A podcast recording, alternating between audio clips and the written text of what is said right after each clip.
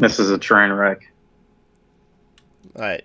Well, we are just gonna have to stare uh, at yourself, Mike. Hopefully, you're wearing pants. Hey, Mike. I'm wearing my thing. my thing pajamas. I Excellent.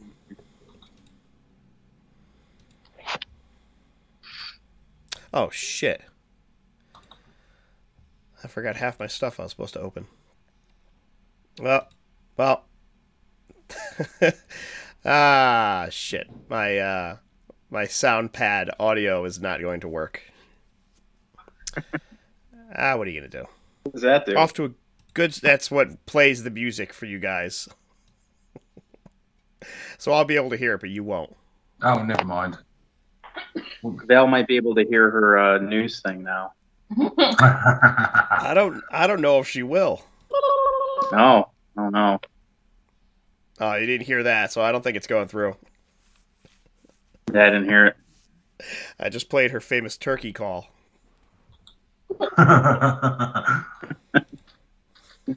That made her famous. Yes, that's what did it. All right, well, let's get started, and then uh, when you have to uh, swap over, Mike, we'll um, we'll just do that. Sounds good. All right, so I'm gonna play the intro, guys, and uh, you're not gonna hear it. Whoa.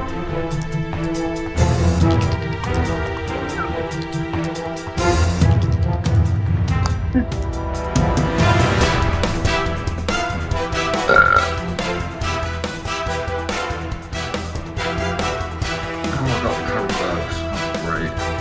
Welcome to All You Need Is Blood, the UHM Horror Podcast, with your hosts, Ryan, Shane, It's a long intro. and Mike. It's a long intro.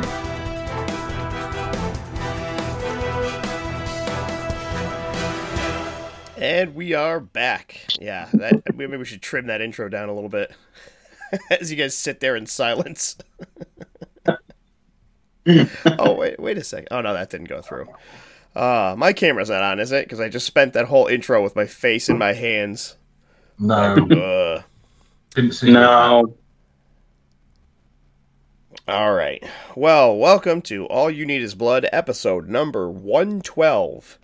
Um, we're the official podcast of upcominghorrormovies.com, and joining me as always are my co-hosts Mike Whittemore and Shane Smith.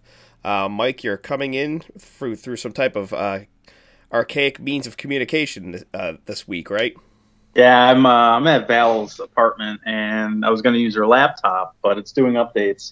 And when I turned on her laptop, she had Lifetime, the website for Lifetime channel up because she's watching Dance Moms. So she just doesn't shut down her computer. She just closes the, the lid. Right. So that and yeah, so I'm just waiting on 81%. So I'm on my phone right now. is what I'm trying to say. Okay, so we can uh, safely blame Val and Lifetime for this catastrophe. Absolutely. More more lifetime than Val. Okay, all right, we got it. Excellent. Shane, how are you today? I'm okay. I'm okay. Trying to get my sleeping pattern back after the uh, the debacle that was Thursday, early hours Friday. Hey, you had a late one that day, huh? Uh, yeah, you could say that because I had to do this um, online screening event with Disney. I can't believe you did this. Neither can I. Oh, this is my favorite podcast episode so far. I can't wait to hear this. I'm excited for it as a listener. I'm like, yes. I should bring up that email. I, I forgot to open that up. Uh, so anyway, um, we're the official podcast of upcominghorrormovies.com. If you want to get a hold of the podcast, you can reach us at all you need is blood pod at gmail.com, the Facebook group, all you need is blood, Instagram account, all you need is blood podcast. And if you're listening to us, it's on iTunes, Google Play, SoundCloud, Stitcher, Spotify. Just type in all you need is blood and subscribe. Um, so Shane, other than um, your late Friday night with your uh, your screenings and stuff you had to go through, what else has been going on recently? Um, was it Friday. Friday, I filmed some more maybe movies with Max and Sam. Um, Monday, I went to my first live concert for two years Whoa. and saw an artist called A. A. Williams, and she is absolutely amazing. She's like a gothic version, or a darker, heavier gothic version of Tori Amos and Kate Bush. Um, there's lots of. It's very goth. Um, it's very dark and it's kind of beautiful. Also, there's elements of old school 90s shoegaze in there as well, and like acoustic, lots of piano stuff. And the highlight for me wasn't necessarily the gig itself, because the gig was amazing, but um, she had a dry ice machine, and basically we had to evacuate the premises because it set off the fire alarms in the in the venue. So literally, it was right after her set had finished as well, and she was signing merch, and um, it was hilarious. We just had security guys come up. Everybody, get out! Get out! Everyone, get out! And we're like, huh? And the fire alarm's going off, and basically, where people had been opening the doors from the room where the gig was, it basically all the dry ice had basically travelled down. It set off all the sensors, so it was. um essentially her fault that the smoke alarm went off and we had to evacuate for 25 minutes. And they let us back in afterwards, which was really funny. So me and my buddy Darren, we went in, we got our stuff signed, and then we left. Um, That, that's pretty good. Yeah. Other than that, I've, I have actually been watching stuff this week. Oh, yeah, we should mention we're recording this on, what's today, October 3rd? Yeah, So we're Yep. right at the beginning of October. Uh, despite whenever this episode actually releases, then people will know how long it takes me to do this. October 30th. it's the Halloween special. oh, that's awesome, man. Uh, how about you, Mike? You been getting into anything recently? Um, not anything really new. Um, besides what we're going to talk about today, Midnight Mass. I've been uh, doing my 365 days of horror again. I don't know if I brought it last time because I hate my life. And um, it's going well so far. Aiming for like one movie a day. Last year I did 156 movies just in October, so I burned out pretty hard after that. Um, so I'm just giving it one movie a day, and I'm seeing how this goes. Um, I'm starting a new job soon, so I'm hoping my real life doesn't interfere with my movie watching. You know, and it's going to be a problem. I have to let them know that's not going to work out. If that's Yeah, the case. yeah. Um, so yeah, I've been uh, for Halloween though for the horror month. I've been mainly trying to focus on new movies. Um, so uh, a lot of this year I haven't been watching a lot of 2021 movies, and I am going to try to um, fix that. But other than that, Excellent. Little I've still been playing movies. I've been watching movies. I've been going to work, and I have not been going to the gym. So that's my life. And I'm going to Florida this week. I'm going to Halloween Horror Nights and Universal Studios. Nice. Probably going to because Florida's a cesspool of disease. Of everything, not just disease. Yeah, that's that's Just- what I'm. Awesome. Um, myself, actually, last night I went to the Mohegan Sun Casino and watched uh, Sebastian Maniscalco uh, Oh. a comedy show, which was was pretty that? great. Um, yeah, I, we received tickets uh, from my parents. They bought us tickets uh, for Christmas 2019. wow. Um, so this was our Christmas 2019 present that we cashed in yesterday.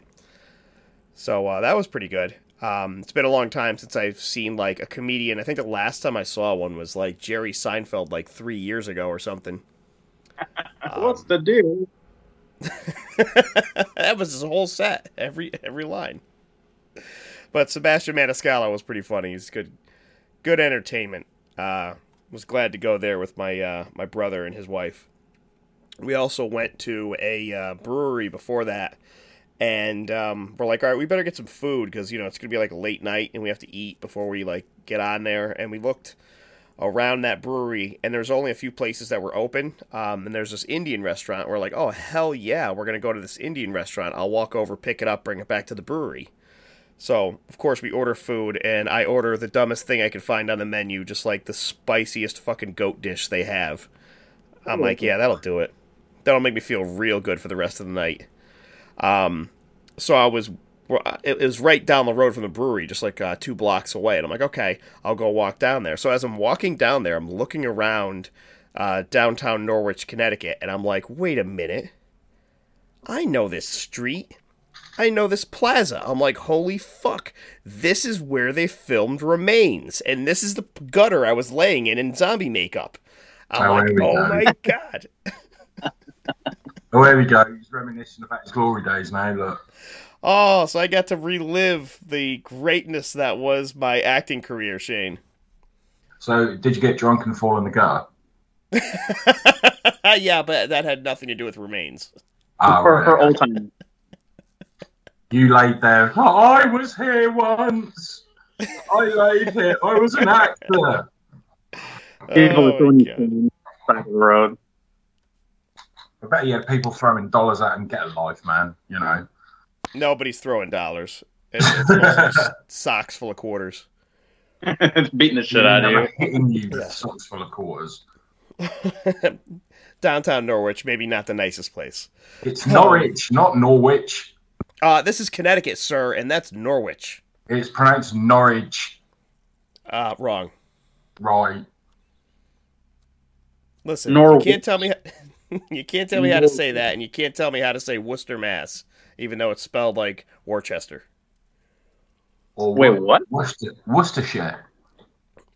Yeah, very similar to that. If you look up the town of uh, Yeah. Worcester, it's it's Worcester, Massachusetts. It's actually pronounced Worcester. Yeah. Val and I call it Worcestershire. it's more accurate. That's the real how, how to say it. Hey, Val. Hi.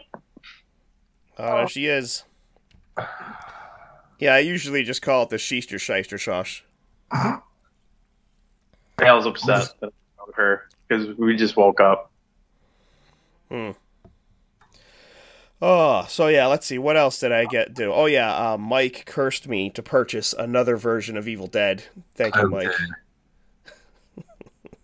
The uh, the Evil Dead, uh, what is it called? The Groovy Collection, which I think is just uh, one and two, and the um, the Ash versus Evil Dead series in one box set on like 4K, I think.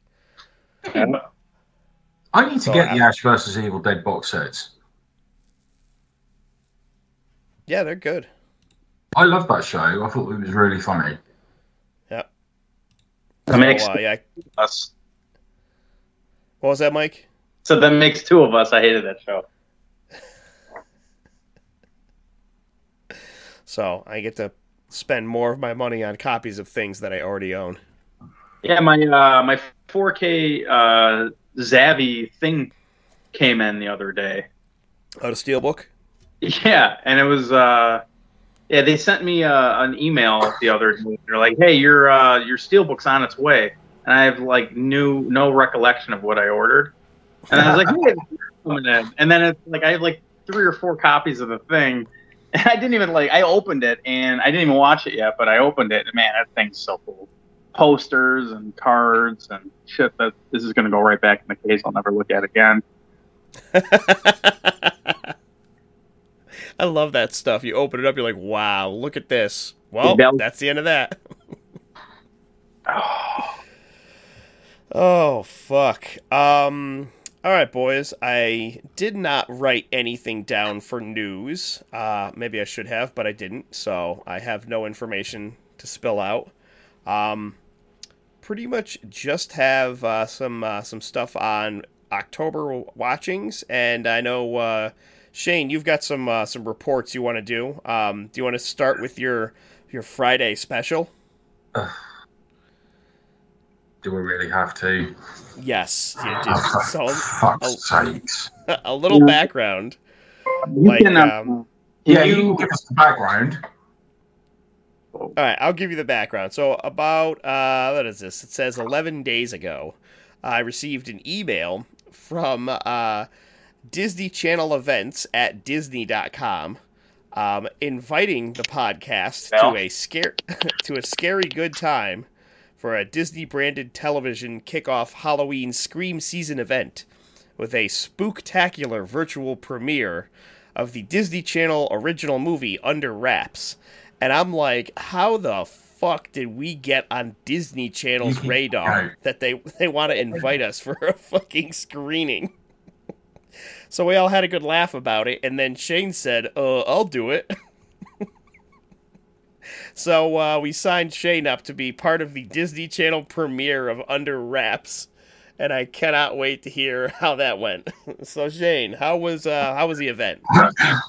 All right, well, I'll give you the lowdown of what actually happened. Basically, I signed in, and it was on a Zoom call with the cast and the director and the presenter of this online thing. And they started off, it all seemed pretty, pretty well. It was well organised, I'll give it that. Um, but basically, it was just members of the cast answering questions throughout the movie. And, you know, we would like having a Q&A. There was the Q&A. There was also a Halloween quiz, which I flunked badly. I thought, oh, got this. You know, it's like all things horror related, all things Halloween. No, I flunked it badly. I the first question I got within seconds, and I was in the top three.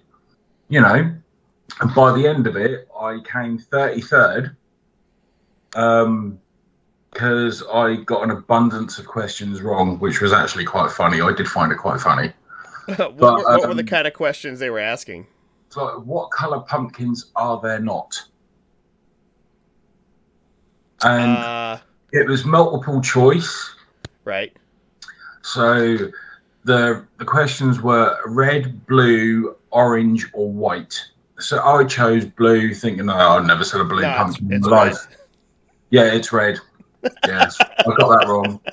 Um, Shane, I have a blue pumpkin on my steps. I bought one yesterday. Then you're going to have to post a photo of it because I have never seen a blue pumpkin in my All fucking right, life. I'll, I'll post it. Yeah, you got to do that. Um, but yeah, I mean, it was all Halloween related and stuff, you know. So it was like, when did Halloween first start? And Oh my god. 1840 in Ireland. So I never knew that. Um, and how many colours of M and M's are there for Halloween? Apparently, there are 25. I didn't know that either.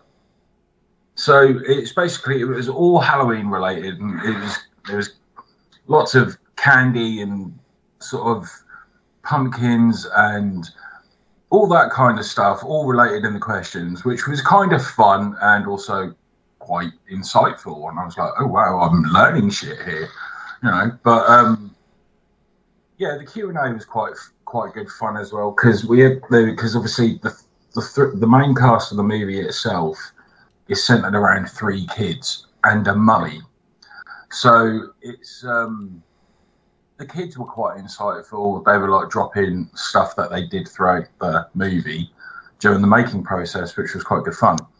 But um, right, the synopsis for the movie, it's directed by Alex Zamm, uh, written by William Robertson, Alex Zamm, and Don Rhymer, based on the movie written by. Because I didn't realise that this is actually a remake.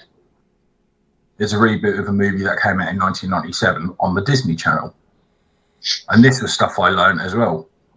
And it stars Malachi Barton, Christian J. Simon, Sophia Hammons, and obviously there's a few other people in there as well. But this is essentially friends Marshall, Gilbert, and Amy accidentally revive and release a mummy from its sarcophagus in the days leading up to Halloween. At first terrified, they quickly learn that the mummy, who they affectionately name Harold, is actually very sweet and in dire need of assistance. So basically, the general synopsis of the movie is um, the kids find out. You are welcome.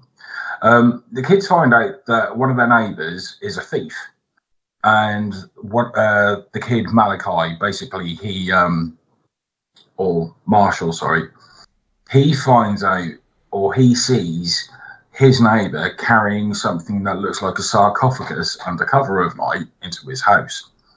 Um, and he tells his friend, and there's this young girl who basically involves herself in the conversation.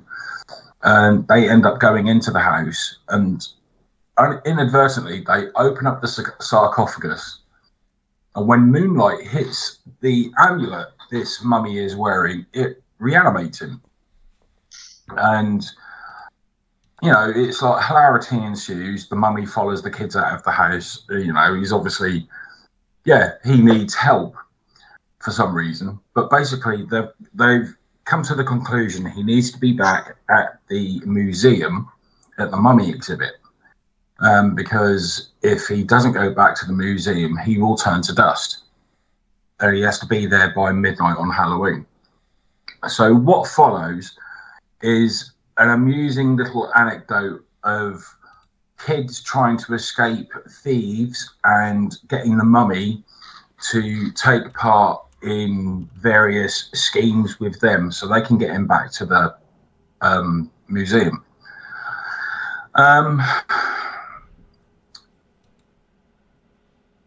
personally, I thought this film was a bit Scooby Dooish. It could have been a live action Scooby Doo episode. Seriously, not joking.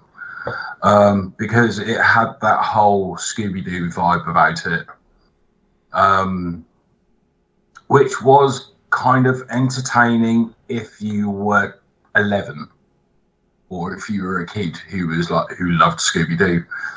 Personally, I didn't think it was the greatest movie, but kids will absolutely love it. There's a few horror references in there. There's a Friday the 13th reference in there.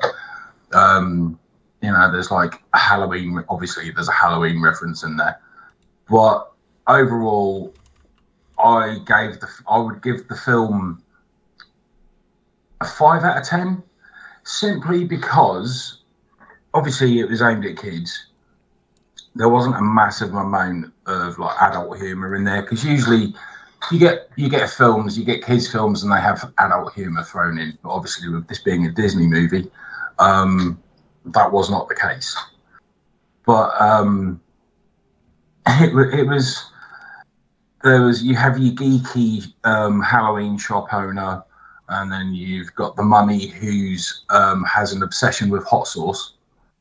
He discovers pizza for the first time and gets given hot sauce, and basically falls in love with hot sauce.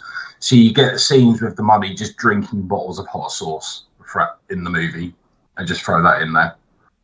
Um, and then it's all about it's basically him trying to get back to his uh, mummy princess and um, you know that's that's pretty much it. And then there's also scenes where the mummy ends up getting into a dance off with a school teacher at the school um, school Halloween party, which somehow makes the internet. And um, when they get back, when they get him back to the uh, museum, there's a new report saying basically the mummy has been found. It's been replaced and um, they said the curious thing he's found with a bottle of hot sauce in his hands. So, um, I mean, some of the effects were good. It was it's it's a kids' film, you know, overall, um, and it was it wasn't bad for what it was. I mean, if I was about thirty years younger, I would probably laugh my ass off. But being forty-seven, no, not so much. Um, but it wasn't a bad movie. I just didn't find it as funny as what kids would. So kids will love it. Um, my maybe some adults will enjoy it, but overall, it was it was it was okay. And, and you didn't embarrass the podcast at all, then, Shane? No. Well, the thing is, what was really funny is because I didn't actually have a chance to ask any questions because while they were doing the um, Q and A, we were doing the game as well. So it was obviously I said I was from All You Need Is Blood um, in the chat. So and nothing, no one really acknowledged it. To be quite honest with you, Those bastards. because there was like not there was like 94 other people in the chat. So you had the cast, you had the director, you had the host, and then there was like 89 other people who were in there, just like answering questions and like dropping questions to the cast and stuff like that. So um, yeah, there was that, and it didn't. It started the the thing started at 2 a.m. So. Yeah. so for me, I'm sitting there thinking. I, I posted on Twitter. I'm half an hour away from like watching some Disney thing called Under Wraps, and I'm tempted to sack it all off and fuck off to bed because I was quite tired. But then I thought, no, I'll stick it out. I'll I'll stick this fucker out, and I'll get on with it. And I did, and I got to bed. I well, I got to sleep at about five a.m. And ever since, my sleeping pattern has been completely fucked. Oh Jesus. Yeah. So it's safe to say that this Disney Channel movie maybe ruined your life. yes. Yes. There is that. But um I mean overall, you know, it was it was cool to be part of something like that because the way I see it, now that Disney have bought out Fox and a couple of other movie companies, there is a distinct possibility that we may get the heads up on lots of new movies that are coming out, specifically horror related because they bought out Fox, which owns Alien and you know all the other really cool fucking shit that we used to love or that we still do love, like from years ago.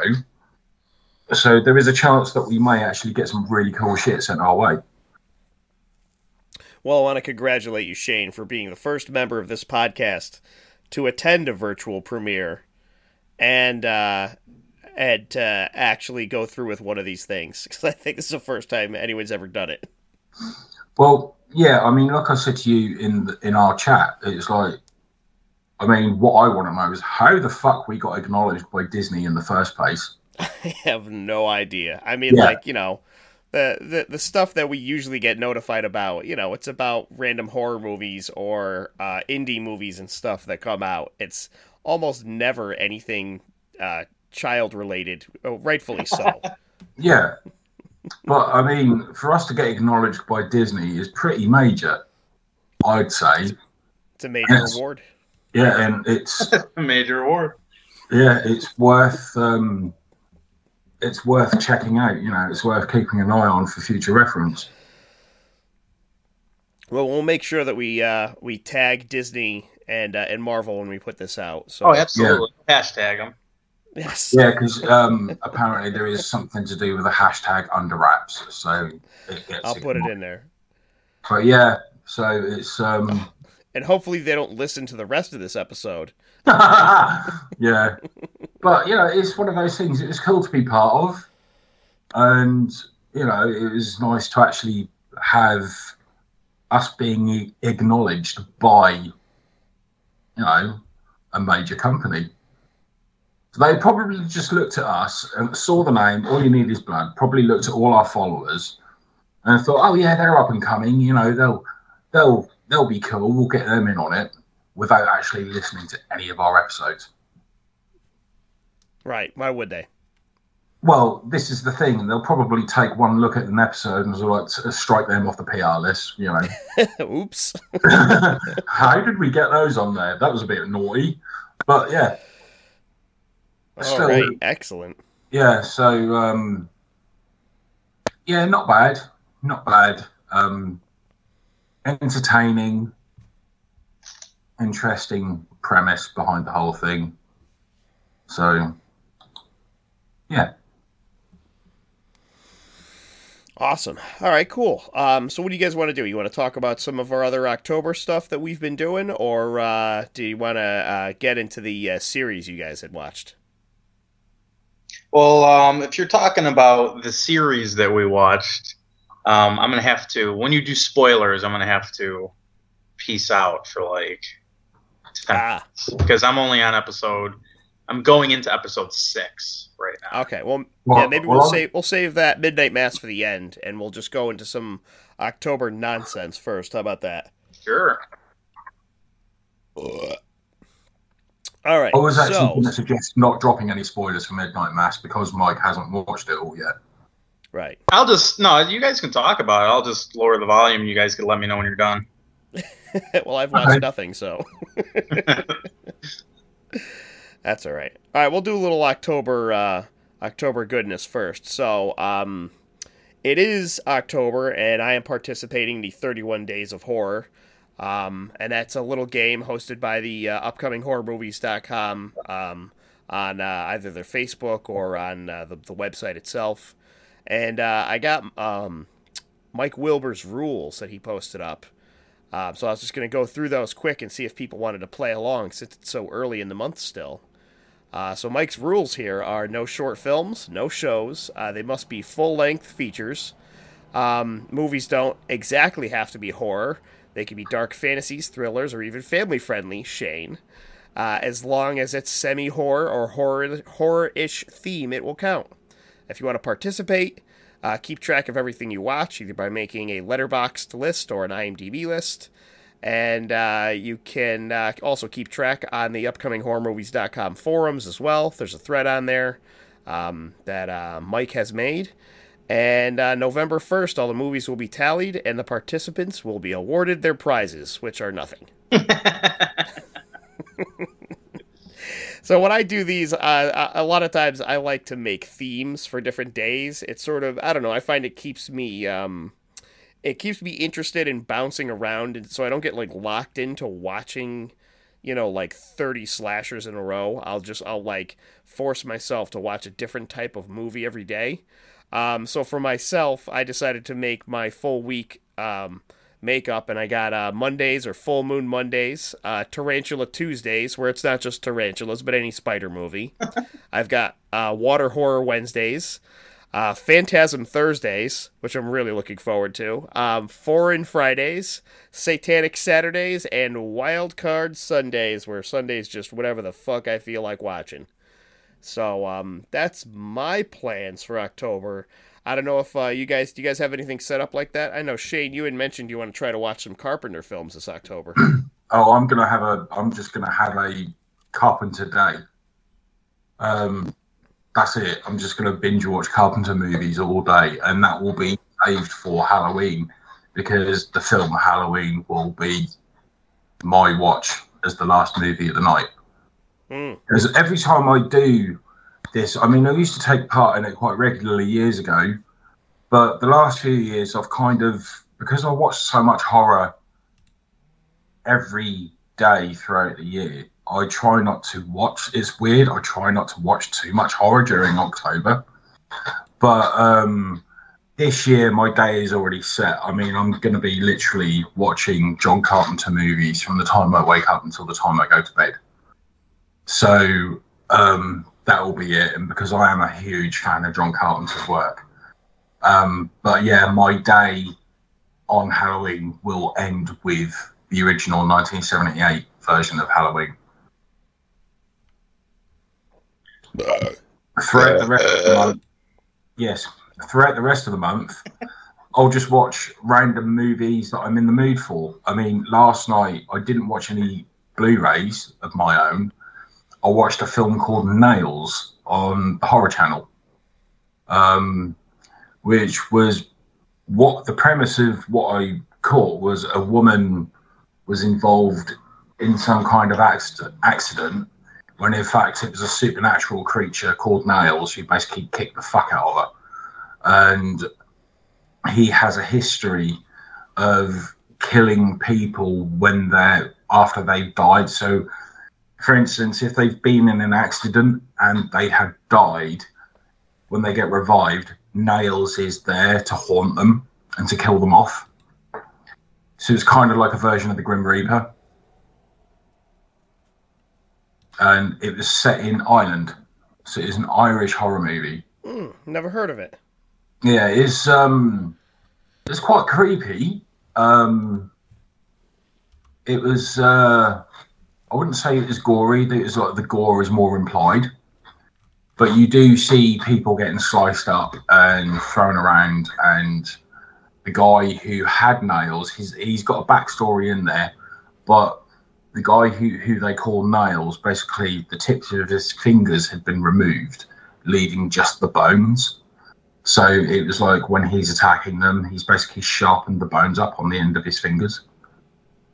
So he's like attacking people by clawing them and stuff, and picking them up and throwing them around like rag dolls and shit like that. It's actually not that. Some of the effects, I mean, obviously it was a bit hokey. It was very, obviously it was a low budget movie, and the CGI in it wasn't exactly great, but some of the practical effects in there look pretty good, like the makeup effects. Um, the main character in it, this woman, basically, where she's been in the accident, she's got she had to have a tracheotomy. So basically, she gets her daughter to pull the tube out of her throat, so she's got this gaping wound in her throat, and she covers it up so she can speak. That was kind of weird. Weird. But yeah, I watched that last night. Um, on Halloween itself, I watched no on October. F- no, I didn't. Did I watch anything Friday night? Because I know Thursday. Because I was Well, you watched doing- you watched that Disney Channel event, Shane. that was early hours in the morning, and we're talking about Friday night. Oh, Um, trying to remember if I actually watched anything. I can't remember if I did. See, this is the beauty. My memory is kind of shit. See now, if Shane that's- participated in this event and recorded the things he watched in a list, then he would know. Yeah, whatever. Anyway, um, was it? I watched. Um, oh yeah, that's it. I watched a film called um, "No One Gets Out Alive" hmm on Netflix, and um, hang on, let me just pull this up.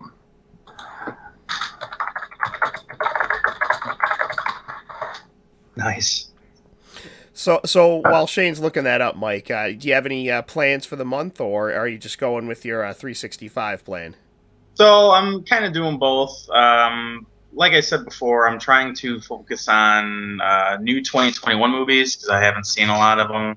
Like you know, Candyman came out, and I guess others that I oh, the Prisoners of the Ghostland. Like I wanted to eventually check out. Um, but yeah, I'm just gonna mainly focus on 2021 horror movies, and just for this month. But you know, also, you know, I may if I'm doing more than one movie, I'm gonna check out a older one. Um, like yesterday, I didn't I didn't watch anything new. I was just kind of at Val's, and we watched two uh, older films. Um, see, well, which I'll I mean get into when we're actually talking about it, unless you want me to get into it now. But uh, yeah, I mean, yeah, just kind of just going with the flow. I'm trying to make it as like less like stressful as I can because the more pressure I put into this, I'm just gonna stop doing it. So if I'm too worried about or too focused on what I'm gonna watch and this and that, I'm like, fuck, that, you know, I gotta watch a vampire movie today. You know, watch something really shitty and then not want to do it anymore. So Yeah, yeah, that I don't mind. Yeah, I'm just looking at the I'm looking at the the post on uh, on the UHM site, Mike, and uh, yesterday Mike Wilbur watched eight movies. holy shit. like, what the fuck?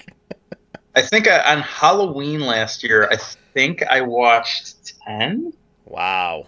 I think, but it was it was just ridiculous. And then November first came, and I'm like, I don't want to do this anymore. I hate horror movies. I, I don't like horror movies anymore. I can remember actually a couple of years back, I I didn't watch any horror movies throughout October. Actually, no, it was about three years ago. I just didn't watch any horror movies at all for about three, four months. And it got to Christmas, and I was like, "I'll just stick Krampus on." And that was the first horror movie I watched in about four months. And I think Wow. it was just I think that was just after my mother had passed away as well. So I wasn't I was in no mood for any kind of horror movies or TV shows or anything. And I was just sitting at home thinking, oh, what can I watch? What can I do? You know. And I think I went out a lot and I was seeing people post about horror movies and I was like, no, I don't want to watch I don't want to watch anything. So there was literally a period where I watched no horror movies at all throughout October. Um, but then it was like it got to the new year of 2018, I think it was, and I was like, "Fucking bring it on! Bring on the gore!" What about you, Ryan? What uh, what are you doing for the month? Uh, well, I already went over my days. I could say what I've watched so far. Well, what Uh, about? I'm- Like, do you have any movies like planned that you know for sure are gonna you're going to check out? So uh, I know. Well, I, when Halloween Kills comes out, I'm probably gonna have to sign up for fucking Peacock. And I'm torrenting that oh, I'm are gonna- ya? right now. Absolutely, I'm not signing up for another service for one movie that I'm probably not going to enjoy. I know that's the thing, but I feel like I have to watch that. Um, I'm seeing that fucker at the cinema. I've already got my tickets booked. There you go. And other than that, I got the Phantasm movies. I'm gonna make it through. I'm finally gonna watch all of them, Mike. That's one of my watch- October goals. Come on, hey, come on, man. From one guy to another, you don't need to see the last one. Five. Ravager. Come to think it, you don't need to watch any of them because they're all shit. From what I remember reading, the fifth one wasn't even supposed to be a Phantasm movie at Oh first. no, They kind of shoehorned it in. a Hellraiser, huh? Yeah. From what I remember reading, that may not be true. I but it's it's so fucking terrible, and it's such a shame, man. It's the last one. Scrimm. He's like a thousand years old. He's probably only filming for like five minutes at a time because he's his heart's stopping, and this is what comes out. Yeah, the beef ribs out. Yeah. Well, uh, part of the reason I'm watching it, Mike, is because I did pick up the. Uh, I forgot who put it out. It's it's a Phantasm Sphere with all the movies in it. Uh, Is nah, it the uh, Arrow one? Because I have the Arrow one that comes with the sphere. I it may be Arrow. That might be the one. Um, I also have one from like 20 years ago. I think from Anchor Bay that has the first four.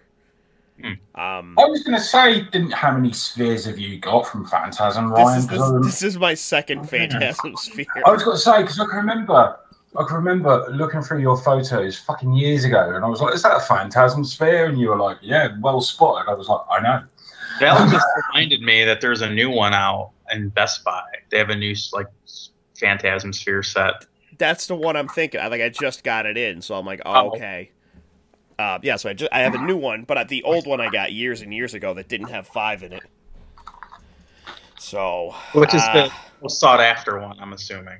I don't know. Um, no, because it doesn't have five. Yeah. Oh, that's good. So yeah, those.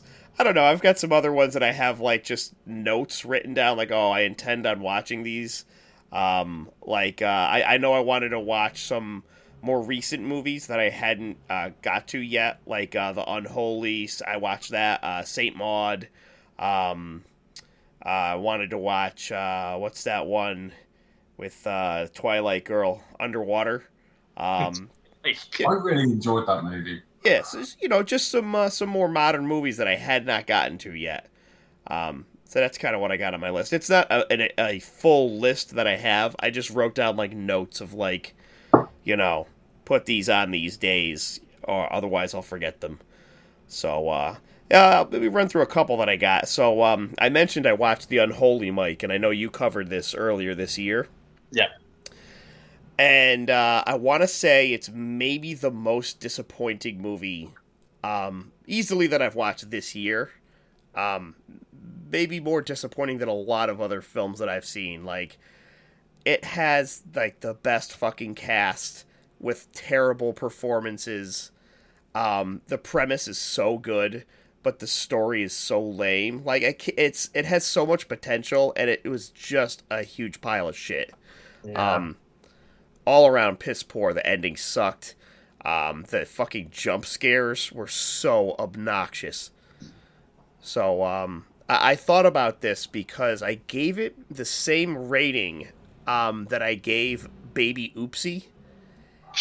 Um, but here's the thing I kind of liked Baby Oopsie better because there's no world where the Baby Oopsie movie is going to be like a 9 out of 10. You know what I mean? yeah. Like, premise alone, it's full moon, it's got no budget, it's got no actors that are in other things.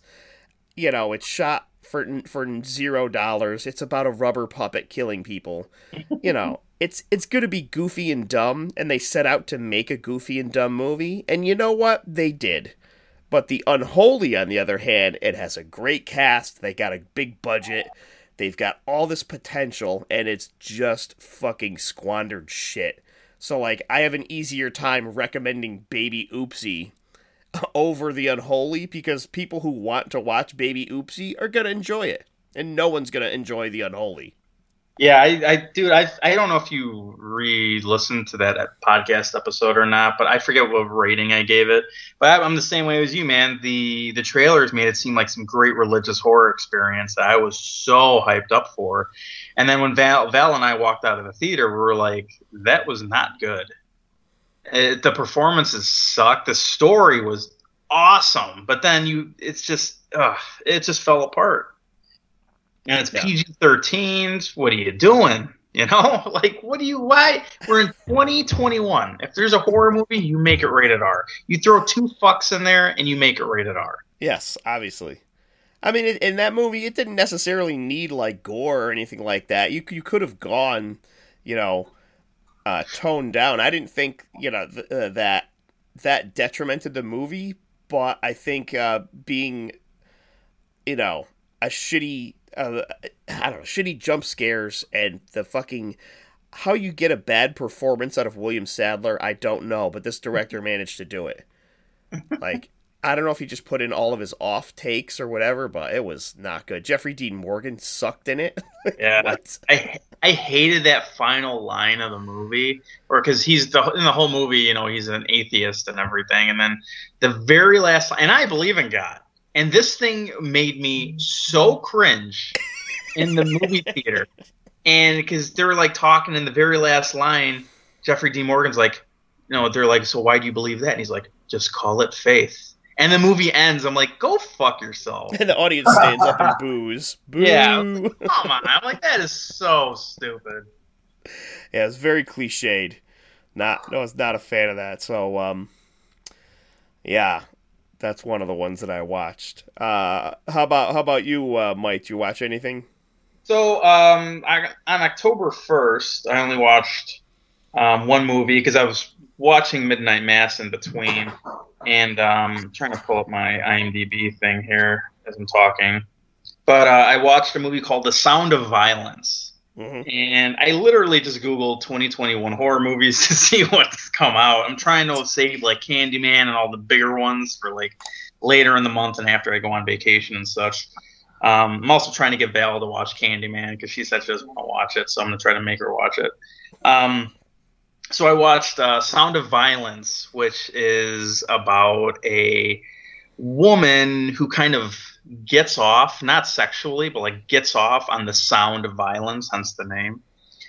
And I'm not going to go into like the super details of it because the movie was not good. Um, it starts off with this uh, kind of cool intro scene where this little girl, she's deaf, but she kind of she wasn't born deaf, so she can kind of speak, and she witnesses her father just straight up murder her mother because he just came back from um, action in Afghanistan or something what the hell? oh, sorry. There's some motorcycles going by, and there's also my neighbor is uh, using a chainsaw and a wood chipper. Like literally, yeah, perfect time to do it. Right outside my window. but uh, yeah, so it evolves from there that she, you know she ends up killing her father, and this is all in the beginning. So I'm not spoiling anything. But she ends up murdering her father, and she kind of gets this like euphoric feeling and the rest of her life she's kind of trying to ch- chase after. It's like a drug. It's like i hear when you do heroin for the first time you get this massive high you feel amazing. And the reason why there's heroin addicts is because they're trying to chase after that first high. Obviously i'm the whitest person in the world. I've never done that before. That could be wrong. But that is kind of like how this movie is where she's trying to find that perfect sound to give her that same euphoric feeling again how she felt when she was killing her father um, it sounds good on paper. The effects are pretty good. The, there's a lot of good close-up, gory effects, and I was like, eh, at times. The kills are pretty good, but the story itself and the characters are terrible. Um, you don't like pretty much anyone in this movie. The son of Mick Jagger is in it, which I didn't even know he was an actor, and I guess he is, and he sucks in it. Um, and the ending just blows. And I'm not even over exaggerating that. The ending sucks. It doesn't make a lick of sense, and I was annoyed just having to watch it. But overall, I'd give The Sound of Violence, which I think was streaming on Showtime. I'd give that, or Prime, I don't know. I'd give that a, a 4 out of 10. Mm. If you're looking for 2021 horror movies, I would not recommend The Sound of Violence. I would watch The Sound of Metal instead, which is a non horror movie that is fucking fantastic that came out like last year this year. About a guy who's in a metal band who loses his hearing, and it's incredible. Oh yeah, I remember hearing about that one. It's a great movie, great performances. I think it got nominated for an Oscar. But yeah, don't watch Sound of Violence unless you like really shitty made. Like you said, you were talking about Baby Oopsie, and it's like you know you're gonna watch a movie and you're expecting to get a rubber puppet killing people, Right, and that happens. and it happens. And this movie, like, it takes itself so seriously, and that's what I don't like about modern horror a lot, and how I can just watch a really bad '80s horror movie and have a time in my life, is that movies nowadays take themselves so seriously, and it's just it ruins it because it's it's silly. You know what I mean? It's it's a bad, just a bad overall movie, and I just don't respect movies like that. Yeah, So yeah, it makes it worse. yeah, so that's why I watch on October first. Um, I'll wait till Shane goes and you go again. I'll talk about what I watched yesterday. Okay, you got another one you want to talk about, Shane? Oh yeah, I was going to talk about No One Gets Out Alive. I'm pretty sure you already did. No, I didn't.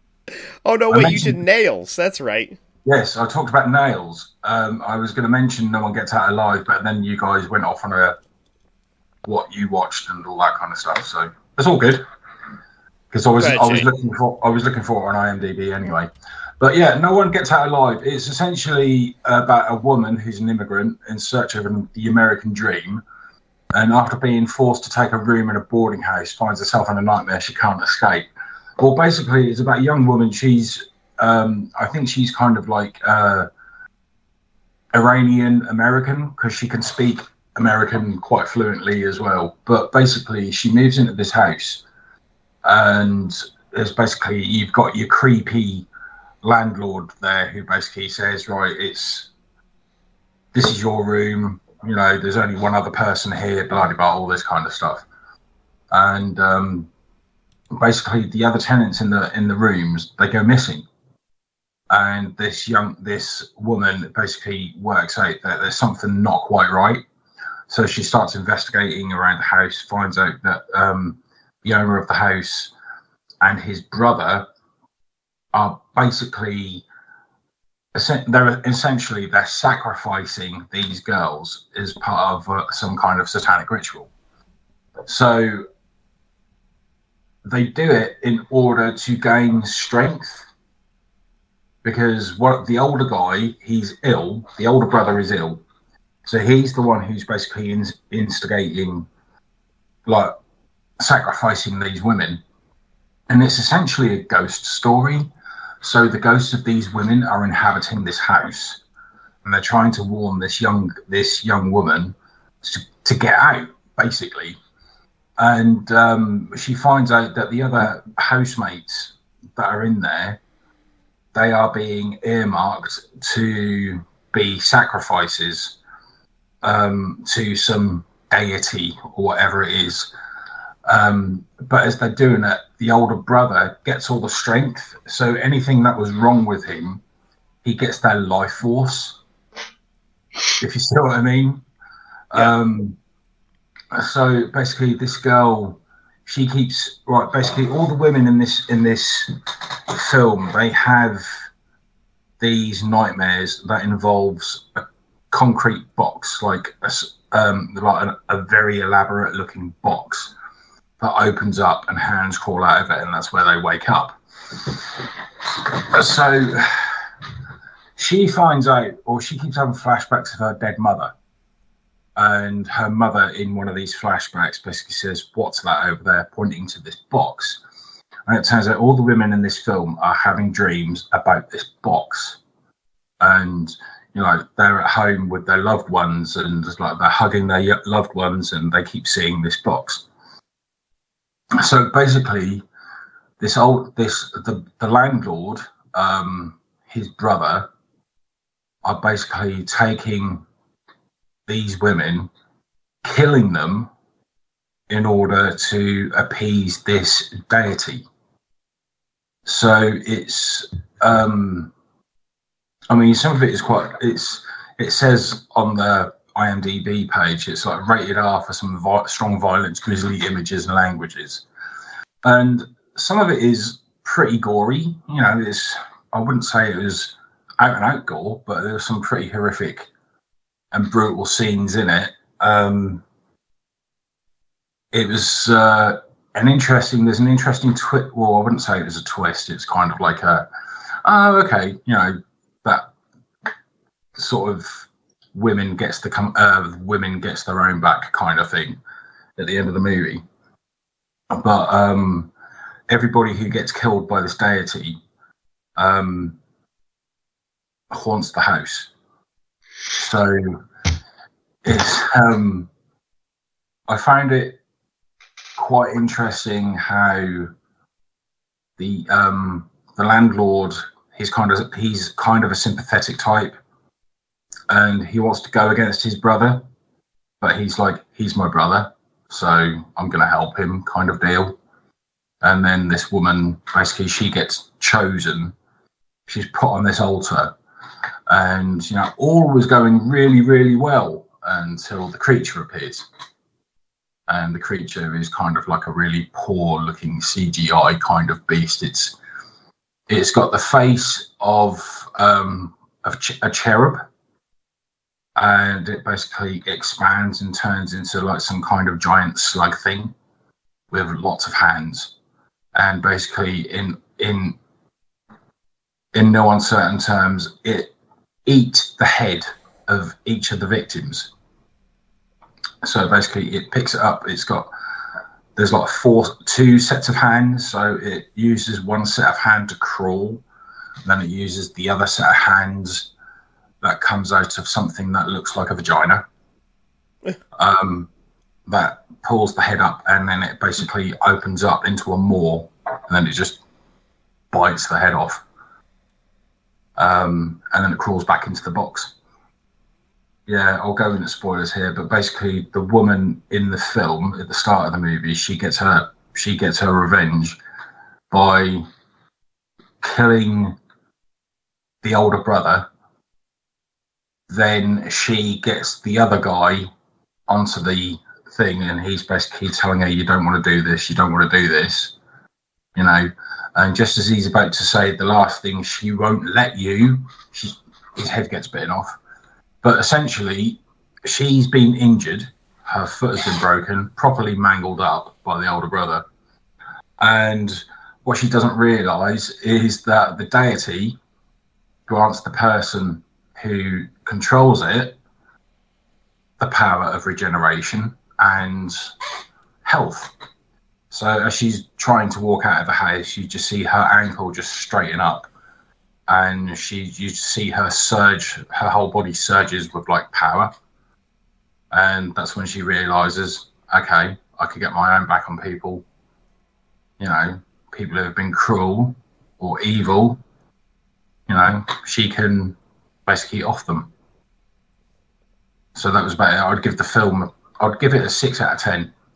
It wasn't um wasn't as riveting as i thought it would be but you know some of the the premise behind it wasn't too bad. It's actually based on a novel by Adam Nevill. Mm.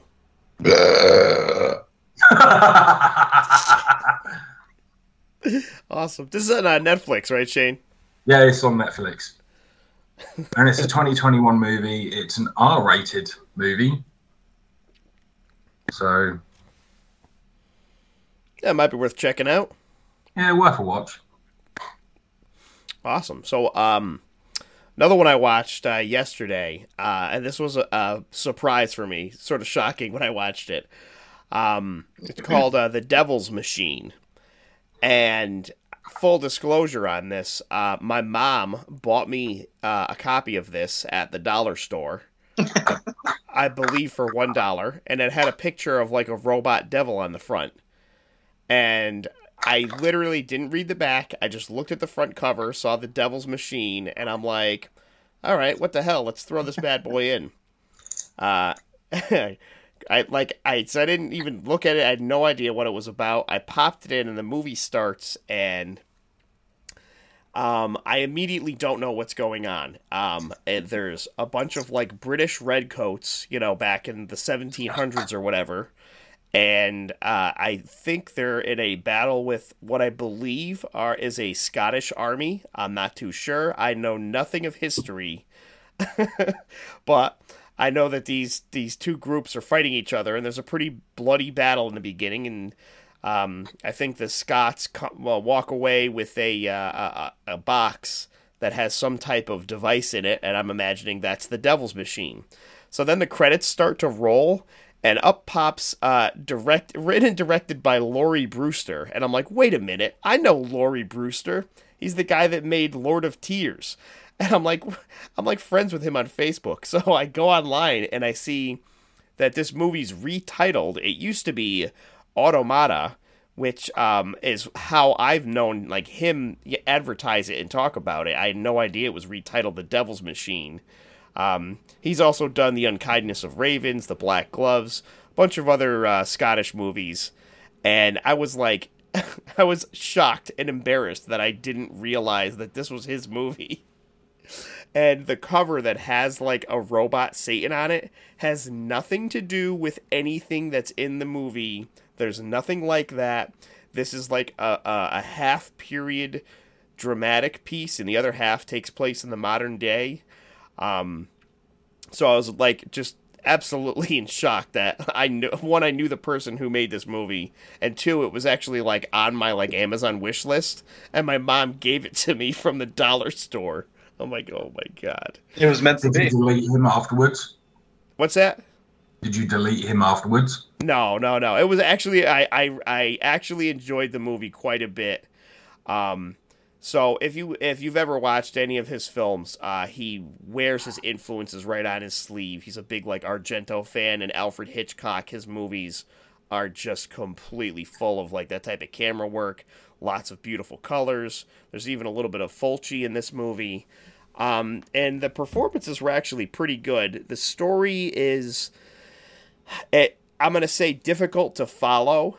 Um, in that it's it takes place in two timelines, like 300 years ago and today, and like you know the story sort of unravels on both, and there's like this weird like dreamlike quality where the modern day characters will like see the events of the past or perhaps be thrown into the events of the past in this mansion.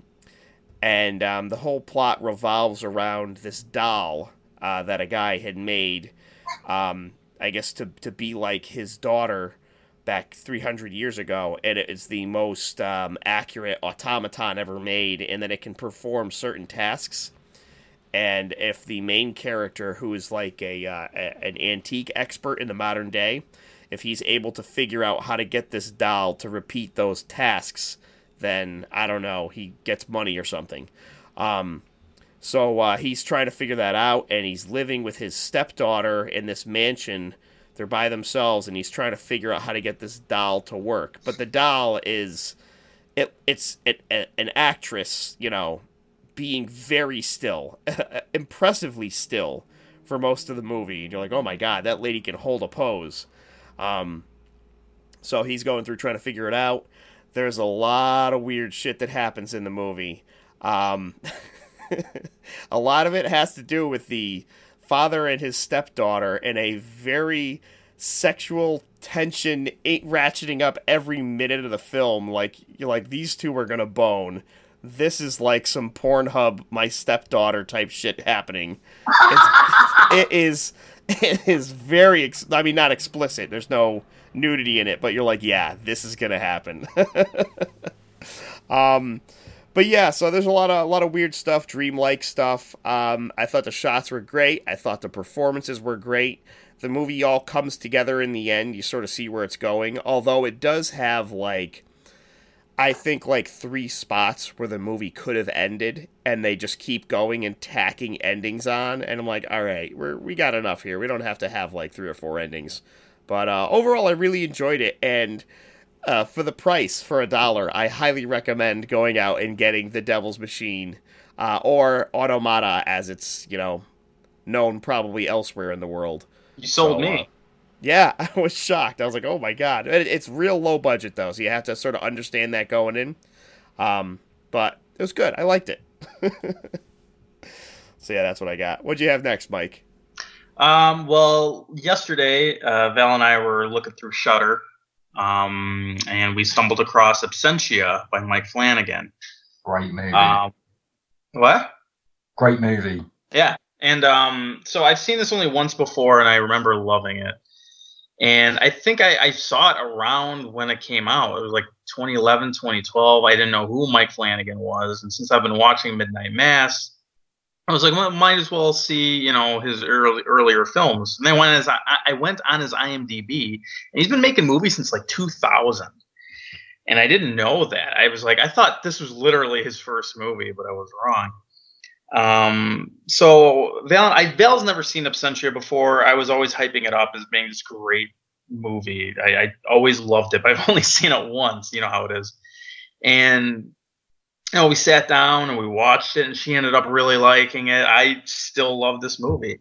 Um, it's about a woman who is declaring her husband dead in absentia uh, because he went missing and her drug addict or ex drug addict sister is staying with her, and her sister's kind of there to help her move out of her apartment and try to move on with her life after declaring her husband dead. He's been missing for seven years. So I guess I don't know if that's the like time limit you need to uh, Yeah, in, somebody yeah, in the UK, in the UK, it's um, if a person is missing after, for seven years, they are legally declared dead. Oh, okay. So yeah, she's uh, she's been delivered a death certificate, and she's just trying to move on with her life. She's kind of dating this cop who's been helping her with this whole thing, and uh, they go out for a date one time, and you know she sees her husband uh, just standing on the street, and um, he's all screwed up looking and he just doesn't know where he's at. He's shocked people can actually see him. And the story kind of unfolds from there. Also, Doug Jones is in this because Doug Jones is in everything.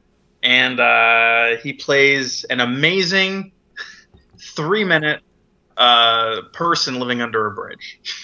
so, uh, this movie is typical Mike Flanagan. Um, the reason why I fell in love with this to, in the first place is because of uh, from what people know of if they've seen Haunting of Hill House, they see the ghosts in the background and they see like subtle things that will scare them. That's what I love about about Mike Flanagan, and that's what this movie has, and that's what really introduced me to uh, take movies seriously in a way, like horror movies, because I always love a movie that you know does something new to try to scare you and catch you off guard. And there's scenes in this movie where the woman is seeing her husband because she's feeling guilt about moving on. She's seeing his face in different areas of the house. And he's just like, it just pops up out of nowhere. He, she's, he's just whispering things to her. You can't hear what he's saying, but his face is just there. And it'll always catch you off guard. It caught me off guard, even though when I knew uh, a couple scenes were coming from what I remembered. And that's pure Mike Flanagan. And that's man, I, it's just, I can't really put it into words how much I love his style. Uh, he just he always carries on this unexpectedness of. I wouldn't even say there were jump scares because there's no sound, there, there's no like subtle music. There is sometimes, but they're done super well, and it doesn't insult the audience. It's not like the Unholy where they're like booga booga at the at the camera. You know, it's in the background, and he just sometimes you can even miss it, but when you do catch it, you're like, holy shit! You know, and It's that's like a creep factor, isn't it? It's not so much a jump scare, but a creep factor. You see something in the background that's just ominous. Yeah, but it's. I mean, there are there are some jump scares in Absentia, um, but you know it's mostly the creep factor, and that's what I, I love about everything that this guy is doing. He, I, I just, man, this guy is just on another level when it comes to horror filmmaking. and That's why I respect him so much. And if you like Mike Flanagan's later stuff, like you know Oculus, or if you like um, Haunting Hill House, or Bly Manor, or Midnight Mass, or any of those mainstream you know horror uh, projects that he's on, then you'll love his early stuff too, which is you know, Absentia. And you know that's another thing too. This is he's made uh, shows for fucking Netflix. Haunting Hill House. I would never in a million years like anything that went straight to Netflix. Like love it, love it. You know, there's been a f- very rare examples of movies that went to Netflix, but in my head, it's like a made-for-TV movie, so it's I already lower my expectations. But Haunting a Hill House, I would literally give a perfect ten. That movie, that show is fucking great, and for a, a mainstream show like that, you know, to impact me like that, it just shows that it's a good director, and I would really, really recommend watching Absentia. It's on Shudder. I don't know what else it's on, but I would just definitely go out and buy the movie. It's got a very low uh, budget feel to it. It's very indie, um, but it's it, it packs a punch when there is that creepy factor there. Yeah, that's awesome. Uh, so I forgot to mention this earlier, but speaking of uh, Haunting of Hill House, I actually started listening uh, to the book on my way to work um, every day from uh, Shirley Jackson. And uh, I, yeah, just you mentioned in that, I'm like, oh yeah, I forgot I was supposed to supposed to put that in my list earlier, and I did not. So, I mean, yeah, I mean, it's I, I watched the original. I think it's just called The Haunting. yeah, the the '60s one, or you mean the remake? No, the the '60s one. Yeah, and I didn't really care for it as much. I thought it would be creepier, but probably because it's the '60s and you know it's it's nothing super impactful. yeah, I can tell you the book is definitely uh, this the '60s version. Yeah, like the characters and all that. Obviously, if you watch the uh, the Haunting of Hill House on Netflix, while the characters have the same names, they have very little to do with you know the story itself. Uh, actually just pointed out she, she actually has the book. she just walked in here. She's like, "I got the book." I'm like, "Oh." there you go. Oh man, And, and right, real cool. quickly, real quickly, this I'm I also watched uh, Butcher Baker Nightmare Maker last night. Um, I'm not going to go into any like sort of huge review on it, but I, I guess I have seen this before because I did rate it on IMDb and I completely forgot about it. It's about an overprotective aunt and has the best intro ever, where she cuts the brakes off this poor family's car, and then she just keeps the child because she's lonely and uh, yeah, she uh, she tries to rule his life. He, she doesn't want him to leave. He's like 17 years old. She thinks he's going to be going away to school, and um, she doesn't want him to go. So she plans a rape for herself just so the the child can come in and stop it. And uh, yeah, she's batshit insane. And so this movie came out in 1982, says Val. And uh, yeah, it's a fun movie. It, that's also on Shudder, I believe. Did we watch it on Shudder?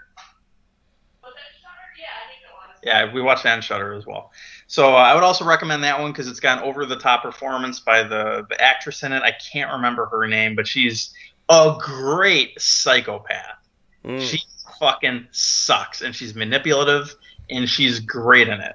And she really doesn't want her uh, her nephew out. It is doesn't want her nephew to leave the house. So she's insane, but she plays a great insane woman. So I would definitely also check that out when you get a chance. yeah, I'm gonna have to add that. I actually I thought I owned that, and I do not. I'm looking now. I'd be shocked. my list of didn't know. movies. Yeah, that's a weird one. That might have slipped by me somehow. Um, I'll let you guys get to Midnight Mass. I did watch one other thing I wanted to briefly mention, uh, just because I finished it off this morning before we recorded, um, and that's The Carpenter from 1988. Um, it's a uh, a slasher movie starring Wings Hauser, um, who he's been in a million TV shows back in the 80s and 90s. um, Roseanne, Murder She Wrote, 90210. Uh, he was also in the movies uh, Mutant, Nightmare at Noon, Beastmaster 2, and most recently Rubber. And I didn't even Oh, realize he was in Rubber. I'm like, oh, what the fuck? um, so anyway, the, the the movie is a traditional like 80s style slasher. Basically, uh, a couple moves into a house that needs to be like repaired, and there's like crews of contractors working on it. But like the woman wakes up in the middle of the night at like two in the morning, and there's a contractor still working on the house. And she doesn't flip the fuck out. And I'm like, okay, that doesn't make sense. Like, there's a man in your house building things at 2 a.m. Um, so she never sees him during the day, only at night. Uh, and not to spoil this uh, ridiculous slasher from the 80s, but he's a ghost, uh, I think, who was put to death for doing a bunch of murders way back in the day. And um, the ghost uh, is just, he's a physical guy, I guess, and dispatches um, people that annoy the woman in hilarious manners. Um, it's absolutely hysterical. The kills are fucking fantastic. I know I watched this once before, but maybe this version I'm watching is different. Like I think I watched a VHS of this movie, um, but I I recently just popped in a DVD that I had on my shelf for years, and like the kills are gory and they're hysterical. There's one where this one guy uh, is trying to rape the wife, and um, Wings Hauser comes up the stairs and he's carrying like a, a circular saw, you know, uh, in his hand. And he grabs the guy's arm and saws off both of the guy's arms. And he's like, keep your hands to yourself. and blood is just spurting out. The guy doesn't scream. He doesn't do anything. He's just standing there with no arms. Um, there's so many great ones. There's a bunch of dumb one-liners, and I, it's just it was such a really stupid movie that I fucking laughed my ass off. Um, I don't know where you could find this. It's probably around somewhere. I bet it's on Tubi. Like it's it's cheap and shitty, so it's probably on Tubi. Um, but yeah, The Carpenter absolutely worth a, a watch if you're in for a really dumb slasher. So Awesome. yeah, all right. You guys want to talk about Midnight Mass? Yeah, why not? Yeah, do you want to start, Mike? Yeah, sure. So, So, I know um, I know nothing about this show. I have not seen anything. I don't know what it's about at all. so I'm gonna also recommend you not visit spoilers or like either either turn down your audio when uh, Shane's talking about it, um, because I'm gonna do the same thing because I don't want to be spoiled. And I would even think like episode three is a spoiler because I didn't even catch what was gonna happen. Um, so Midnight Mass. Oh boy, this is this is hard to talk about without spoiling. But it, it starts off with a car accident, and some guy is sitting on the side of the road who's basically like the main character, and he's sitting on the side of the road, and a guy is trying to patch him up because there's a you know he just was in a horrible car accident. And there's a woman laying in front of him that the paramedics are trying to resuscitate and he's out of it. And he's like, "Is she gonna be okay? Is she gonna be okay?" And the guy patching him up goes, "How come all the drunk fucks, you know, get to live their life, but uh, they take away the the good ones or something like that?" And it's, yeah, and it's it's kind of known that he was drunk and he got into an accident that killed a woman. So he goes and he uh, gets sent to prison, and he comes back home, and now he's on an island. That's where he grew up. There's this. That's the the the uh, area of the whole series. This all takes place on an island, and they can take ferries to the mainland and such. But um, yeah, so he gets back, and all of a sudden, you know, there's a new preacher. The the old preacher went on a pilgrimage, and he never came back. And all of a sudden, this new preacher comes to town, and it's played by I gotta say, I'm gonna put this out there right now. This fucking guy knocks every scene out of the park. I don't know what he's from. I don't. I, I don't know what else he's been in. But this guy, as a preacher, I get. I'm getting goosebumps just talking about him right now because his acting is like his name is his name is Hamish Linklater. right, and he's just. It's just. It's like a, a ten out of ten. This guy. Um, he plays the perfect person. yeah, I would like go to every one of his masses. I don't go to church, but I'd go to every single one if he actually existed in my life. Um, yeah, but everyone's wondering where the old uh, Monsignor Pruitt, that's the old preacher of the, the town, and everyone's wondering where he was. And this new guy is like, oh, he's sick. You know, he's not coming back. The uh, the the the place they sent me here, and I'm you know I'm going to be your new preacher while he heals up. And in the meantime, you know, there's all these people that are that have been living the island life, and you know they're used to like they're just fishermen and all these people with health problems, and it's just a kind of not a not a poor town, but like a you know a lower, you know, just a fisherman town, and uh, there's these side characters, these these kids who are just teenagers, and they kind of just go out and they kind of like smoke and they drink, and these kids being like you know however old they are, junior high, high school kids, and they see they go to this one place where it's like on the, the offshore of the island, and it's just it has just all these cats there, and there's this ton of cats on the island, and they're kind of talking about how the cats came to be and such, and all of a sudden they see these these two little beady eyes and they're like what the fuck? And then they obviously go look back and it's gone.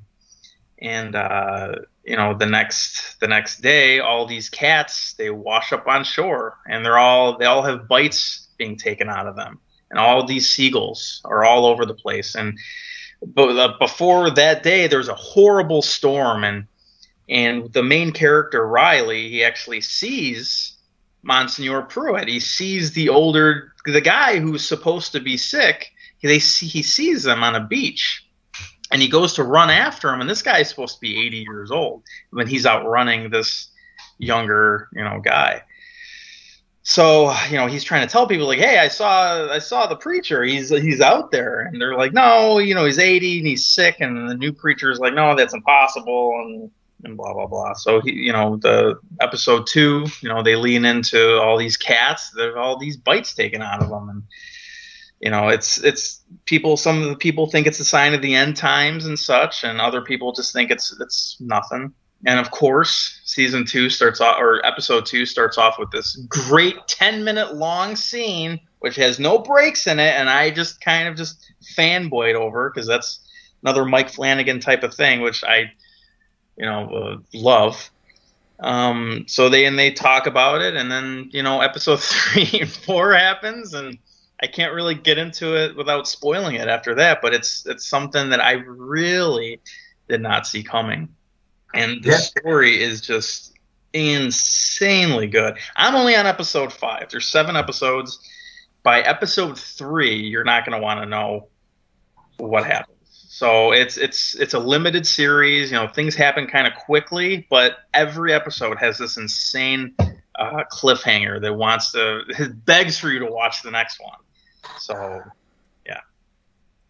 I will take over here. Um, basically, I binge watched the whole season in one night. Are you doing spoilers? Not just yet. I'll let you know when I do those. But yeah, I agree with Mike. 100%. Um, this completely threw me for a loop.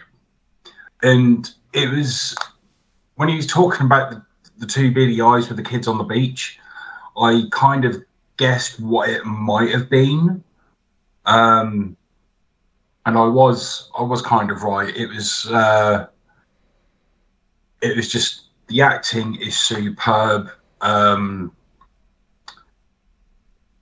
just Hamish Linklater as the priest, as Father Paul, is amazing.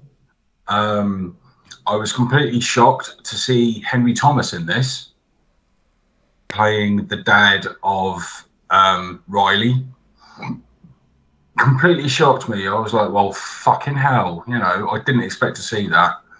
Um, Mike Flanagan likes to reuse a lot of actors. Yeah, well, I kind of noticed that. It was. Um, I mean, it's like for me, it was just like Midnight Mass. I didn't realise it was Mike Flanagan. I mean, you talk about Absentia and some of the other stuff that he's done, and it's like I just didn't put two and two together. You know, I, I didn't realise it was Mike Flanagan. But I mean, I I'd seen posted about it. I thought, right, I'll give it a go, see what it's like. And I really, really loved this. It's very, it's Tarantino-esque in the sense of it's very talky. There's lots of long dialogue scenes which are amazing and flawless. Um, and it completely threw me for a loop when I was watching this, and I just couldn't believe how amazing it was and how amazingly well done it was. And yet, it's set on an island. It's very insular. It's very isolated island. I mean, obviously, they take the boats; they can go to the mainland. The character of Riley is an alcoholic who has to go to AA meetings off island.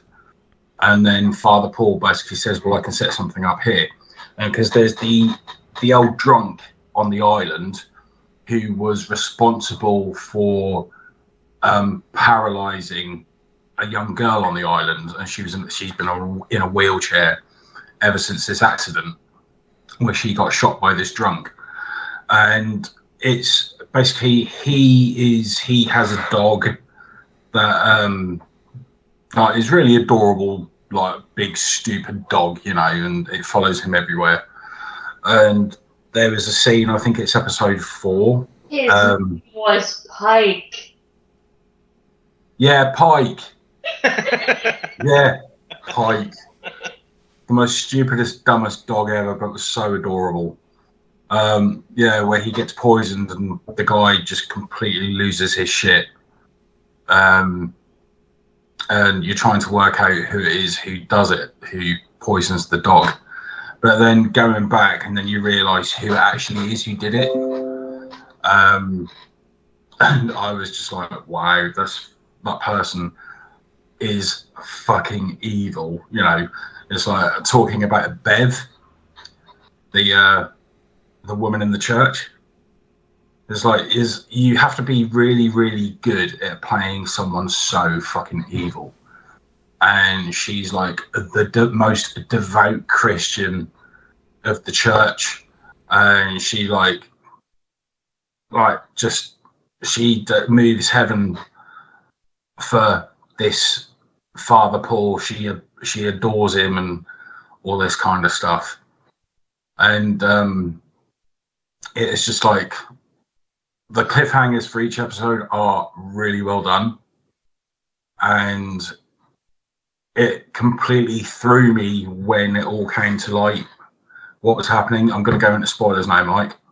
All right. Well, if you want, just put your camera back on when you're done. I'm gonna tone out. Okay. Right.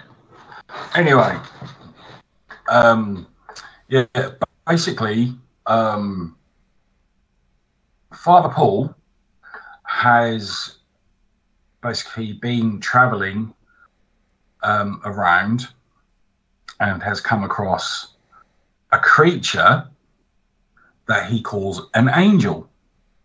And essentially, it's not an angel, it's a vampire. So basically, he's Father Paul has taken the blood from this vampire and he's been feeding it to his gospel, to his churchgoers. And it results in the paraplegic girl um, walking again, um, which shocks absolutely everybody because he knew that she could do it. So it's kind of like, yeah, I've given you the blood of Christ and you can walk again, which she then does. And basically, all these ailments that people had had throughout the congregation are starting to be able to be normal, live normal lives again. Like Henry Thomas's character has had bad back problems. He can now finally dance and walk properly again, and basically able to fuck his wife and all that kind of stuff. So stuff that he couldn't do for years, he's able to do again, and it's kind of like this knock-on effect throughout the entire community where they are able to um, do things they couldn't do before, uh, but they don't realise that they've actually been imbibing the blood of a vampire in the communion wine.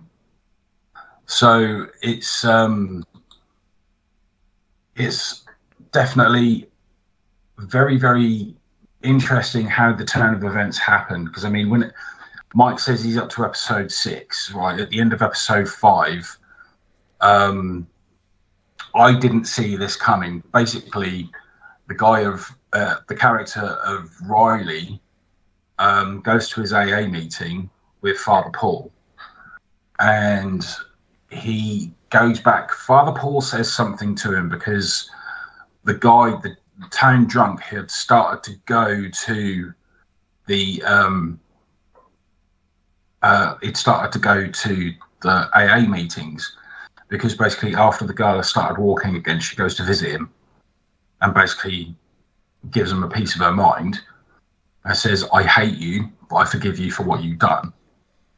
And basically, he then stops drinking completely, goes to the AA meetings. And it's basically after one of these AA meetings where this guy turns up. Father Paul basically goes to give. Uh oh. I think Shane just cut off. oh no. And Mike can't see Shane.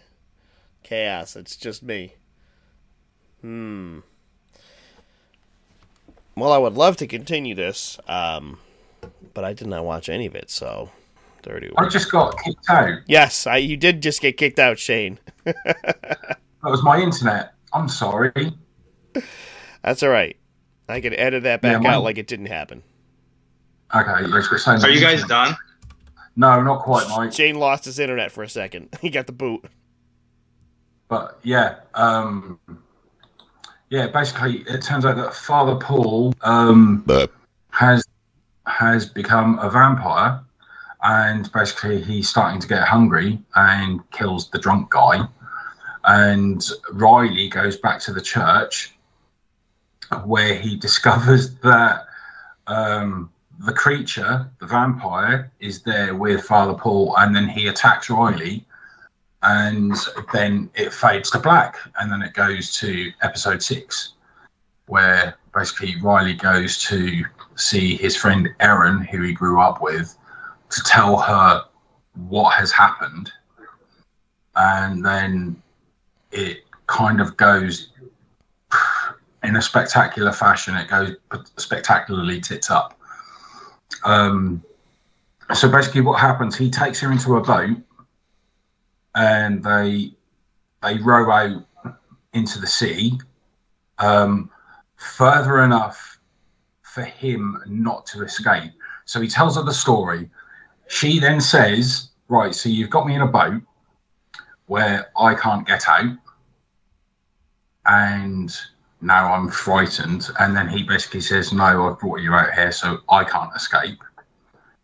Then the sun comes up and he disintegrates she completely freaks out. She screams and then goes back to the island, starts telling the other people.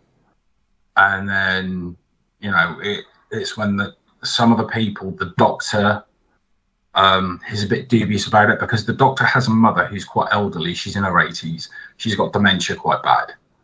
But where she's been drinking this communion wine, it's made her younger again.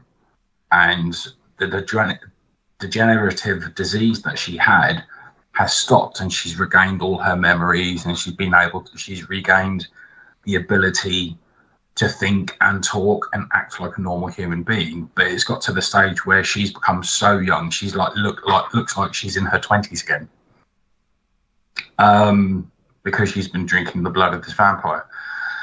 Um then it was uh basically the doctor well, basically the character of Erin, she starts off a series pregnant, and basically where she's been drinking the communion wine, um, the the vampiric blood has basically killed the unborn baby.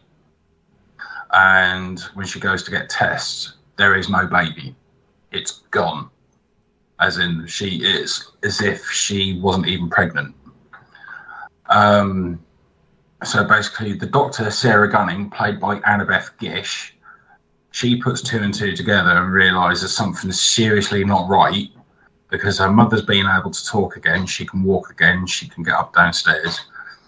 And the young girl who can now walk again, and this woman who's like no longer pregnant, they all bandy together and to find out the truth of what is happening and then basically it comes to light in episode seven that the congregate, uh, the church leader, Father Paul, and the woman Bev are planning to turn the entire congregation into vampires, and their plan is to basically take the boat and spread the gospel worldwide.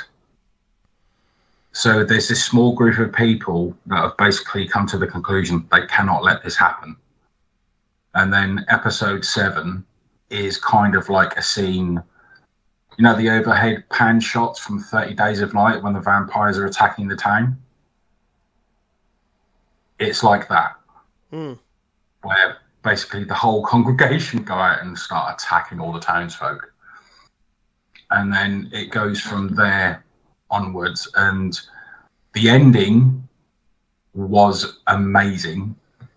The whole story, the way it wraps up, everything about it was absolutely superb. And the whole series itself, I would say, is completely flawless. It's well worth watching.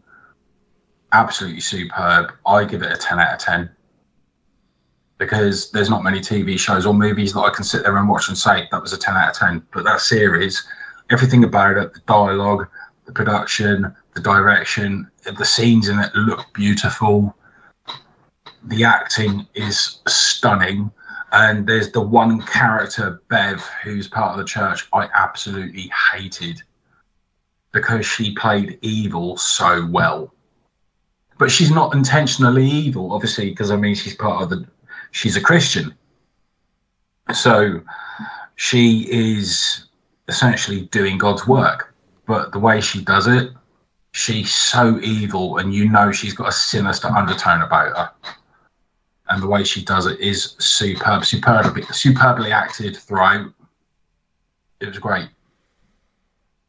Awesome. You want to let Mike know that you can uh, he can, he can join us Yeah, back I've in? just, just turned me my cam off. Oh, there you go. Yeah, I'll put my tits back in in now. right. Are you good now? Yes, I'm I'm suitably covered. Okay. Yeah, so like I probably to piggyback off what you said, um, this is also spoilers. Brian, did you listen to that whole thing? I, I was uh, reading a uh, Reddit uh, commentary on villains you want to bang, so uh, kind of and kind of not. Okay. All right. Well, um, I'm just gonna spend like one minute talking about it. I'll raise my hand when I'm done. Well, your camera's not on, so yeah, Well, your camera's could- not. And I no, I'm saying in the app in Skype. You see how there's a little I raise my hand? oh, hang on. I'm not I'm not looking at Skype. Okay, yeah. Oh, Hey, right. when you oh, see- Mike, I okay. have never fucking seen that. Me either. when you see me raising my hand, I'm done. Okay. So, uh, yeah, to piggyback off what Shane said, probably I didn't listen to it, but when episode three hit, and I kind of had a, you know, obviously everyone had a feeling that the new preacher was actually Monsignor Pruitt, you know, but the way he's talking about how he became where he is now was fucking awesome. He stumbles upon this cave and you know he comes across what he thinks is an angel and the whole based off of what where i'm at all these people think that this fucking thing is an angel and it's actually a fucking vampire from this is where i'm you know where i'm at so that's what i'm Yeah. thinking but it's just it's so cool to me how it's done In religious lore, they have an angel like that that's really fucked up looking. really Yeah, I saw it on the IMDb trivia because I've never been to church. Like I've been to church five times. really i didn't know that Yeah. oh oh oh my god! oh What the fuck was that? that was one of the the act the uh, the jump scares in this. It was an angel. Val just had a jump What, scare come out out of the your room. but it's the fact that you know So they're all yeah that I got to wash up after that one. But- The fact that they're all you know uh, uh, you know, celebrating the fact that this they're they're thinking it's this angel that Val just said. I guess it's in in the Bible or in the lore of Christianity that there's like a vampire thing. Is that what you said? I can look it up really quick. Oh, but uh, yeah, it's just it's so interesting to me, and it completely caught me off guard. I'm sorry. It Some of smells. it stink. Um, it completely caught me off guard, and it was just so well done. I didn't even think about that this could be about a vampire. Um, and now you know the Riley's got it, and that whole scene with him on the boat was done so well. That whole episode done so well. You ready? Yeah, here, come here, talking to the uh, the thing more. Val's got trivia. Uh oh, guest host. Here's Val. The angel shares traits with Aluka, a type of vampiric demon. Aluka are first first mentioned in the Proverbs, same as the episode title is where it first appears. Ooh. You're welcome. So yeah, I Oh, don't- I, I was just reading that on IMDb, funnily enough. Yeah, so I don't know if that's like something that's going to happen. As I said, I'm only on episode five out of seven, or I'm on episode six now out of seven. So I don't know if that's brought up or anything, but it's it's very cool. And this whole fucking show is just, god damn it, man! It's it's done so well so far. I'm giving this like a perfect ten for myself. I fucking love it. Ironically, I just gave it the exact same score, Mike. Did you? Yeah. Dude, like Um, it's, it's just unreal. Like the acting is just perfect. These those long dialogue scenes are written perfectly well. The long scenes where he just like just fucking throws the camera up. What the hell? Oh, that's uh, I'm getting a call. Um, he just throws the camera up and it just lets the actors do their thing, and it's just done well. This whole show is done so damn well. I just I'm so glad I started watching it. Mike, Yeah. you're gonna love episode. You're gonna love the last two episodes. See, Val said that she didn't. There was one thing she didn't tell me what, but there was one thing she didn't really care for in the last episode. But uh, I'm, Most of the last episode. She says most of the last episode she didn't like. Oh, okay. But other than that, I'm pretty, uh, I'm pretty excited. And you know, it's a uh, Mike Flanagan doing this show and how much I'm loving it, and how much I've loved his past movies. I obviously haven't seen Doctor Sleep yet. Still, um, I'm going to change that this month. But you know, it's just this guy has done so many good things. It's it's kind of crazy to to realize how many solid movies this guy has done in shows. So, yeah, I'm pretty excited for whatever he's working on next. But man, if you haven't seen Midnight Mass, go watch it. All I'm, right. gonna, I'm gonna raise my hand Well, for. you guys convinced me. I'm uh, definitely putting it on my list. I don't know if I, I don't know if I'm going to get to it in October, but uh, I will watch it on November first. Yeah, there you go. awesome. All right, fellas, let's wrap this up because I need to take a leak and take a shower, I gotta go to work. and Mike needs to take a shower as well after that last fart. Nah, I'm just gonna let it. I'm just gonna let it brood in there for a while. Just stamp it out like when you drop a beer on a carpet. Yeah. You ever take those shower shits and you just stomp it? What do they call that? You stomp it down the Uh, drain. what was it waffle stomp? Waffle stomp. Waffle stomp, yeah. I'm gonna do it in Val's tub too. and just not tell her. and the water won't be running. No, I'm just gonna take a shit in her tub. Hashtag Disney. I'll have Hashtag waffle stomp under wraps.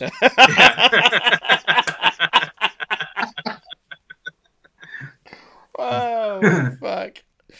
Oh man, awesome. All right, I think we had a pretty good run on that one, boys. Um, big episode, lots of content. lots of moves. Yes, tons. All right, let's put this all together. Uh, if you guys want to reach the podcast, uh, you can hit us up on Gmail. All you need is bloodpod at gmail.com. Our Facebook group, All You Need Is Blood. Uh, if you want to reach me, I am on Twitter at Ryan Tutelo. On Instagram, All You Need Ryan. I'm also on the upcoming horrormovies.com message board. You can find me there as well as uh, various other places like the uh, UHM Facebook group uh, also. Um, Mike, any contacts you want to give out? Yeah, I'm on Facebook. I'm on uh, the All You Need Is Blood podcast Instagram, which I'm going to try to put up what we're all watching throughout the month, um, just because I think it's kind of interesting, and hopefully, you know, people let us know what they're watching as well. Yeah, that's that's half the Um, fun. Uh, you know, Yeah, looking at what on- people are I'm going on the through. forum. Uh, yeah, I mean that is half the fun. I mean that's you know that's the whole point of this whole thing is what people are watching. I I know I've discovered new things based off what people have posted, so hopefully this helps other people as well. So yeah, that's all my contact. Shane. Yeah, um, yeah, you can find me on Instagram at RoboJune74. Um, the Facebook groups for All You Need Is Blood podcast and Twitter um, at Dead Cell Society. All right, excellent. Well, fellas, thanks for joining me today. Shane, a very special thank you for putting up with the uh, the the Disney movie screening and uh, ruining your sleep cycle just for it. Yeah. Give one for the team. That really made up for you abandoning us for another uh, show. Hey, fuck you. Just fuck you. Fuck you. Fuck you. You know. We got what we need, uh, Shane. Now, now we can put all of his uh, energy into that other show. Yeah, which ironically enough, because I'm only a guest on it, I've only got a few episodes left of that to do. Well, you'll have to post those when they go up, Shane. Well, they are being posted like um, weekly, so because I think they there's like two or three episodes a week. Jesus Um, Christ. Could you imagine us doing that? No, but I think because we're filming again, I think it's next Saturday. So um, next Saturday is going to be a busy day for me because I'm going over to Max's to film at like two o'clock in the afternoon. Then we're going to film. We're filming two episodes. Then the guys are coming back to mine. We're going to have a movie movie marathon. Oh, boy. I'll be drunk all day next Saturday. Well, that's all right then. I have a wedding, so I'll be drunk all day, too. There you go. Good for you. Where me, I will be sober and watching horror movies and cooking. And I still don't know what I'm going to cook yet. Sounds like fun. All right, guys. Thanks for joining me. Uh, thanks for everybody for listening, and I'll just say bye for now. Bye. Laters. Oh man, that was pretty good. Yeah. That was a good episode. I can't believe how much shit we covered in one episode, and it's only an hour and forty-seven minutes so far. That's actually good going for us. And Yeah. and Shane's internet broke, and he hopped right back on. Yeah. I was It's all really- excited. I'm like, okay, he's done with spoilers now. Well, no, the funny thing is, because obviously my internet just kicked me off. And I was midway through a conversation and I was like, what the fuck is happening? Why is Skype refreshing? What the fuck is going on? And then uh, it, I, it comes back on and like join call. I'm like, what the fuck? and then that was it. Yeah. Well, yeah, And it was. like, no, It wasn't long, Shane. It was only like a minute or so. Not even. Yeah, but even even so, it's still fucking annoying when you're sitting there, you're going off on a monologue, Yeah. and then, then you get cut out halfway through, and you think, "Fucking cunts, they kicked me off the fucking page." Mm. All right. Well, I'm gonna go take a shit. I'm going for a slash. All right. I'm gonna I'm gonna go I'm gonna go take a shit out of my gash. Oh, All right. Well, don't forget to stop it down. I'll catch you guys right, we'll next do. time. You guys. Waffle